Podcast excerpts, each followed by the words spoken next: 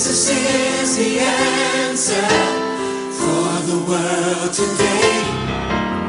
Above him there's no other. Jesus is the way. Jesus is the answer for the world today. Above him there's no other. Jesus is the way. Good morning. Welcome to the program, Jesus is the Answer, presented by the Mount Calvary Baptist Church, located in Seagrave, 8 Mile Rock, on the beautiful island of Grand Bahama, in the Commonwealth of the Bahamas. It's our pleasure to present this program in the name of Jesus and in the power of the Holy Spirit, according to the Word of God, found in Psalm 150 and verse 6. Let everything that hath breath praise the Lord. Praise ye the Lord. We may be contacted at telephone numbers 1-242-348-2091 or 348-2048. Our email address is mcbc@batelnet.bs, or you may write to us at Post Office Box F42606, Freeport, Bahamas. Our prayer line is 352-8989. Let us pray. We have come this far by faith, leaning on the Lord. We are on the threshold of a new year. We are thankful, God, for the past year, all the challenges. But amidst all of that, your mercies were renewed every morning. We're still here, who were here last year, many of us. Yes, we've lost some, God, but we give you thanks even in the midst of death. And as we move forward in faith, and knowing quite well and accepting as fact that Jesus indeed is the answer for the world today. Bless us today. Bless your word as it's proclaimed, not just here or at our church, but everywhere. Your word is proclaimed this day, the last Sunday in this year 2018. I pray that as a result of your word being preached, many will come to know you as Lord and Savior. This is my prayer today in Jesus' name.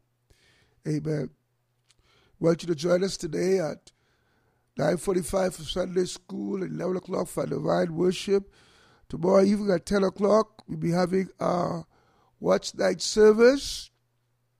And on Wednesday evening, the 2nd of January 2019, there'll be a consecration service put on by the Zion United Baptist Convention, Western District, at 7 o'clock at Mount Calvary Baptist Church, located here in Seagrave. We at our church will continue in our consecration services on Thursday and Friday evenings at 7:30 p.m. We remember all those who are sick and shut in and those who have lost loved ones. We pray God's blessings upon them.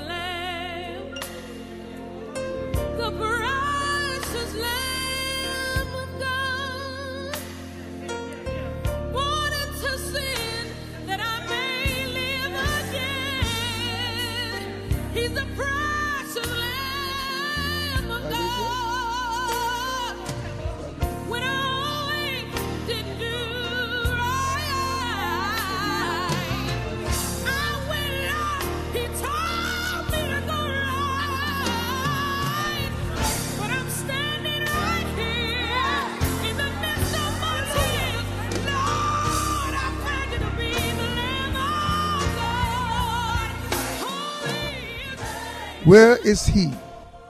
That is our topic for this morning. Our text is found in Matthew 2:2. Where is he that is born King of the Jews? For we have seen his star in the east and are come to worship him. Perhaps no part of the Christmas story has a greater appeal to popular fancy than that of the wise men mentioned in Matthew's Gospel. After we would have celebrated Christmas last Tuesday, we have come now on the verge of a new year. What then? Christ was born. We celebrated that fact. Now the question is, where is he? Where is he in your hearts today?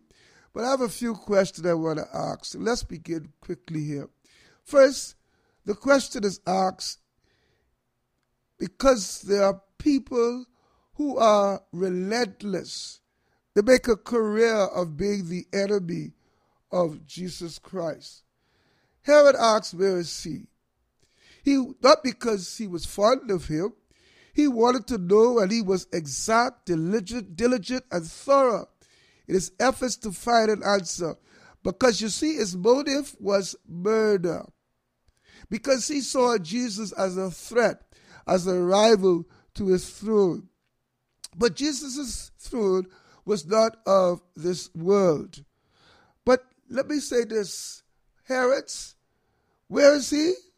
There are modern Herods who are enemies of Christ, who are still asking this question.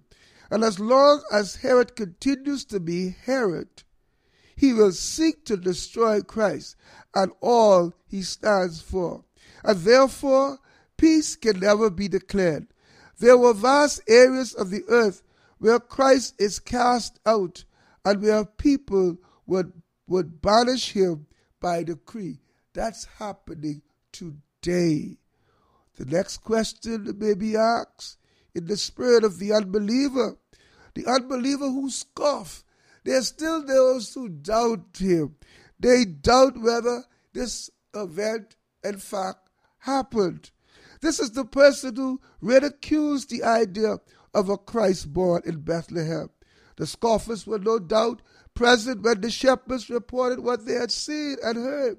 From time to time during Jesus' earthly ministry, they circled him to taunt him. Some despised him, fulfilling Isaiah's prophet that says he was despised and rejected of men.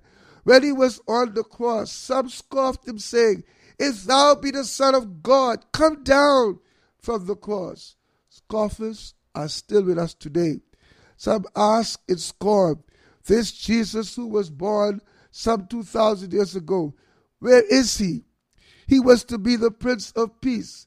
There's no peace, or they ask, with the breakdowns of integrity encountered in high places, and with the morals of people in the church and others are paraded all over the front pages of newspapers and newscasts. Where is he? Has he indeed made a difference? The next question would be asked by the cynics who sneer at the ridicules of the things of Christ. In the midst of all this pagan holiday we call Christian, yes, it is a pagan holiday. We don't celebrate Christmas. I don't celebrate Christmas. I celebrate the birth of our Lord and Savior Jesus Christ, and subsequently I celebrate, commemorate his death, his burial, and his resurrection, and his ascension into heaven, and I wait to celebrate and welcome his return so that we will forever be with him. So, in the midst of this pagan holiday, the question is asked, where is he? Where is the Christ in your Christmas celebrations? The holy and the mistletoe, the colored lights on your streets, the gaily decorated windows and the counters of your department stores, your secular songs about reindeers and Santa Claus, your commercial that shot in the arm. All of these we see, but where is he? Where is Jesus in all of that? Some of us we want to not even consider, because we take the Christ out of the word Christmas, even though it's a pagan notation. Some of the cynical spirit that would say, Maybe he is the Son of God. Maybe he isn't. As far as I'm concerned, it doesn't matter what you believe, or whether you believe me or not. I'm going to cash in on this thing while I can. Christmas, that's what some people say, a great gala time. But where is Jesus in all of this? Yes, some of us only interested in making, hearing that cash register say, ka-shing, ka-shing, ka-shing. But the question still is, where is he? And how long, we wonder, will it be before merchants put up Christmas lights and display Christmas merchandise on the 10th of July. Sorry, the 10th of July, when we celebrate independence, because they're anxious to make money in the name of Jesus Christ. This question may also be asked in the spirit of the believer. This is the person who seeks, who follows on until he or she finds. The wise man had a spirit that believed, yet inspired. So strong was their faith that the Christ had been born, that they followed the only clue. My final question I want you to consider is one that may be asked by the believers. Those of us who follow him, we seek him, we are following him until we find him. The wise man had a spirit that believed, yet inquired. So strong was their faith that the Christ had been born, that they followed the only clue they had, the gleam of a star. They showed their faith not only by starting on a difficult journey, but also by their diligent inquiry in Jerusalem and by hastening on to Bethlehem. When they learned the way, their faith was abundantly rewarded. Where is he, they asked. They sought, they found, they fell down and worshipped him. And for them, life was never the same. It should be the same way for us. Let any person ask in sincere faith, where is he? And then let that person seek wholeheartedly with all the light available, and that person will find the Christ. In closing today, I want you to think about, I want you to ask you, where is he? Where is he in relation to your heart? Where is he in relation to your heart? God is now here. Christ is now here. God with us, Emmanuel. God is with us. Christ is with us now, here, now, in the present. Whenever I would ask you, cynically or otherwise, where is he? Or like we say at Easter time, he lives, and he lives within my heart. Father, we thank you today for Christ's birth, for his life, for his death, his resurrection. And I wait his coming. Bless us today as we continue to worship the King, who's no longer a babe in a manger, but he sits at the right hand of God, interceding for us. Father, thank you. And thank you for your Holy Spirit presence that lives inside of us and keeps us. We bless you now in Jesus' name. Amen. Until next week, or should I say next day, I leave these words which you found in Matthew 28 and 20. Teaching them to observe all things whatsoever I have commanded you. And lo, I am with you always, even unto the end of the world. Have a good day today. I wish you a happy new year tomorrow, all of you, from my families to Margaret and our children and our church family and the Zion United Baptist Convention. God bless you until next year.